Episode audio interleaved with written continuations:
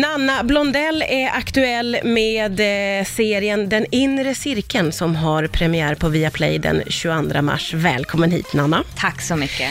Du, den här eh, serien baseras ju på Per Schlingmans bok I maktens öga.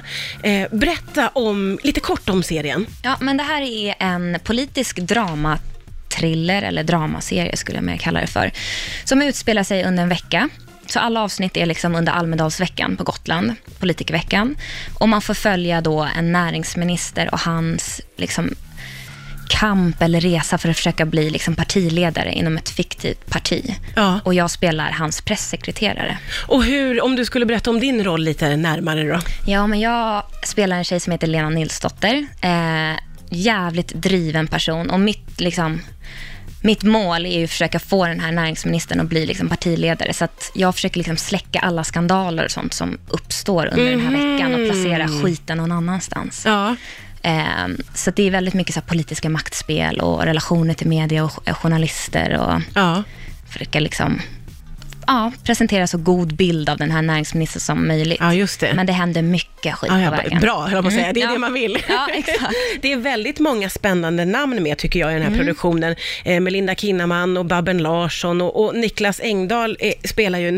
näringsministern. Näringsministern, ja. Och, och Ja. Då ska jag säga, om inte man vet direkt, att det är han som är med i Bonusfamiljen, som är Petra Medes ex, kan jag säga då. Ja, jag Så har ju- vet jag har många. aldrig sett Bonusfamiljen. Åh, nej, men jag, och då vet många, och där är han ju helt fantastisk. Hur var det att jobba med alla de här?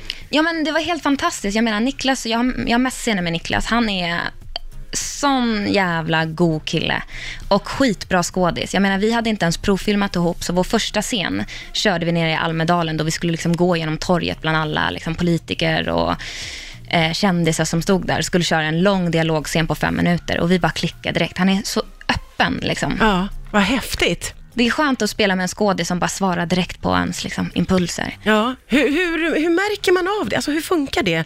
Hur vet man att det eh, klickar så att Ja, säga? men jag frågade regissören, hur fan visste du att det här skulle klicka? Han bara, nej men jag visste det bara. ja, det är en Det har, regissörs med, jobb. ka- ja, det har med castingen att göra, Ja, tror jag. ja, häftigt. Att han är så... Mm. Och Per Schlingman, han har varit liksom delaktig i det här. Ja, I precis. den här tv-produktionen. Så att eh, Håkan Lin- Linde, eller Lindé, han har ju då skrivit den här serien baserat på, på Pers bok. Ja. Men Per har ju varit liksom jätteinvolverad och varit på plats under inspelningen och liksom för att se till så att allting liksom stämmer, att vi inte gör någonting som inte skulle ske i den här Ja, ja, politikervärlden. han höll ett lite vakande öga kanske. Ett litet vakande öga, men väldigt snällt. Ja, ett vi, snällt. vi har ju liksom haft tillgång till honom och kunnat fråga honom om allt möjligt. Ja, okej. Liksom. Ja, Det här vad är en värld som inte häftigt. jag känner till alls. Nej. Du har också startat en podd som heter Fenomenala kvinnor. Mm. Yes. Berätta om den. Jo, men det här är ett litet så här hjärteprojekt som jag har haft länge. Så att den heter Fenomenala kvinnor och det är jag eh, som träffar olika svarta kvinnor i Sverige och pratar om deras liv, jobb och hår. Ja, Men hår är en stor grej bland svarta kvinnor. Ja. Eh, så vi har alltid en liten sektion i podden där vi pratar om hår. Eh, men det här är lite så här förebildsarbete för att liksom, ehm, ah, vad ska man säga? Ehm, skapa- för att folk ska se att det finns svarta kvinnor. Och vi jobbar med allt möjligt och liksom, eh, bredda bilden av svarta kvinnor idag. ja. Det är- Hur, hur tycker du att bilden av svarta kvinnor har varit innan? Nej, men jag tycker att den har varit väldigt begränsande och limiterande. Eh, och eh, framförallt så, så glöms de väldigt ofta bort i historien. Och det här är liksom ett sätt att liksom arkivera de här rösterna. Eh, och också visa, antingen visa hypersynliga som liksom artister eller sångare eller idrottsstjärnor. Men det finns folk med andra jobb. typ av Mm. ja, jobb. verkligen. Så att jag försöker liksom träffa kvinnor i olika åldrar och med olika liksom bakgrund och eh, yrkes, yrken, helt enkelt. Mm. Och hur, när fick du den här idén? Jag fick den när jag såg den här filmen Hidden Figures. Ja, med- Eh, med de här tre austra- eh, kvinnorna som hjälpte till med månlandningen och att de var svarta. Och så tänkte jag så här, shit, hade jag sett den här när jag var liten så kanske Ja. jag hade velat bli astronaut. Ja. Men det var så få svarta kvinnor man såg när jag var liten. Eh, och då tänkte jag så här, fan vad jag måste göra någonting. Jag måste liksom bredda bilden och jag kanske kan göra en podd där jag träffar en massa kvinnor. Och det kanske kan inspirera andra unga svarta tjejer. Ja, för det där är ju verkligen som du säger, det har ju alltid funnits svarta kvinnor som har gjort både det ena och det andra och Exakt. varit viktiga och betydelsefulla. Men vi har inte fått höra. Nej. Vi har inte fått höra talas om Nej. dem. Eh, Speciellt- och det kan man ju tycka med Hidden eh, Figures, som jag tycker är fantastisk också. Att, Ja. Underbar.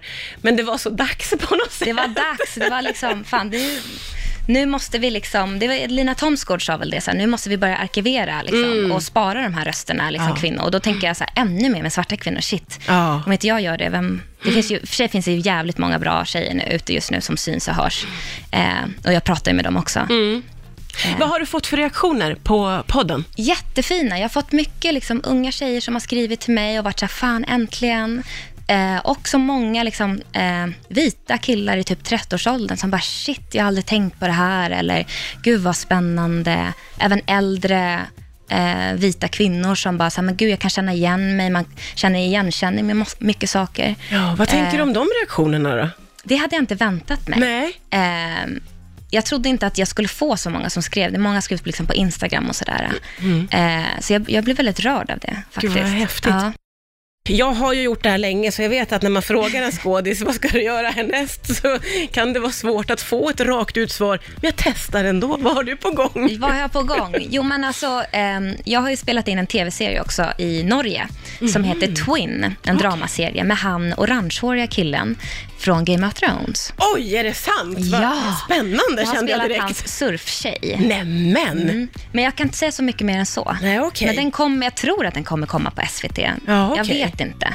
Vad spännande. Hur var han? Måste jag... Mm. Han var supertrevlig. Ja. Jätte, han ser ju precis ut som eh, den där eh, Ja, han gör det. Wildling. Ja, eller så. ja, just väldigt det. lik, samma skägg och allting. Okej. Men supertrevlig, väldigt norsk. Liksom, så här. Väldigt norsk är ja, han. det kände, Ja. Jag hörde, förstod ing, inte ett ord av vad han sa. Nej, men du tänkte han ser, han ser snäll ut. Han så. ser snäll ut. Han ser snäll ut. Vad spännande. Vad jätte, jätteroligt att du kom hit Ja. idag. Vi ska påminna om att Den inre cirkeln har premiär den 22 mars Precis. på Viaplay.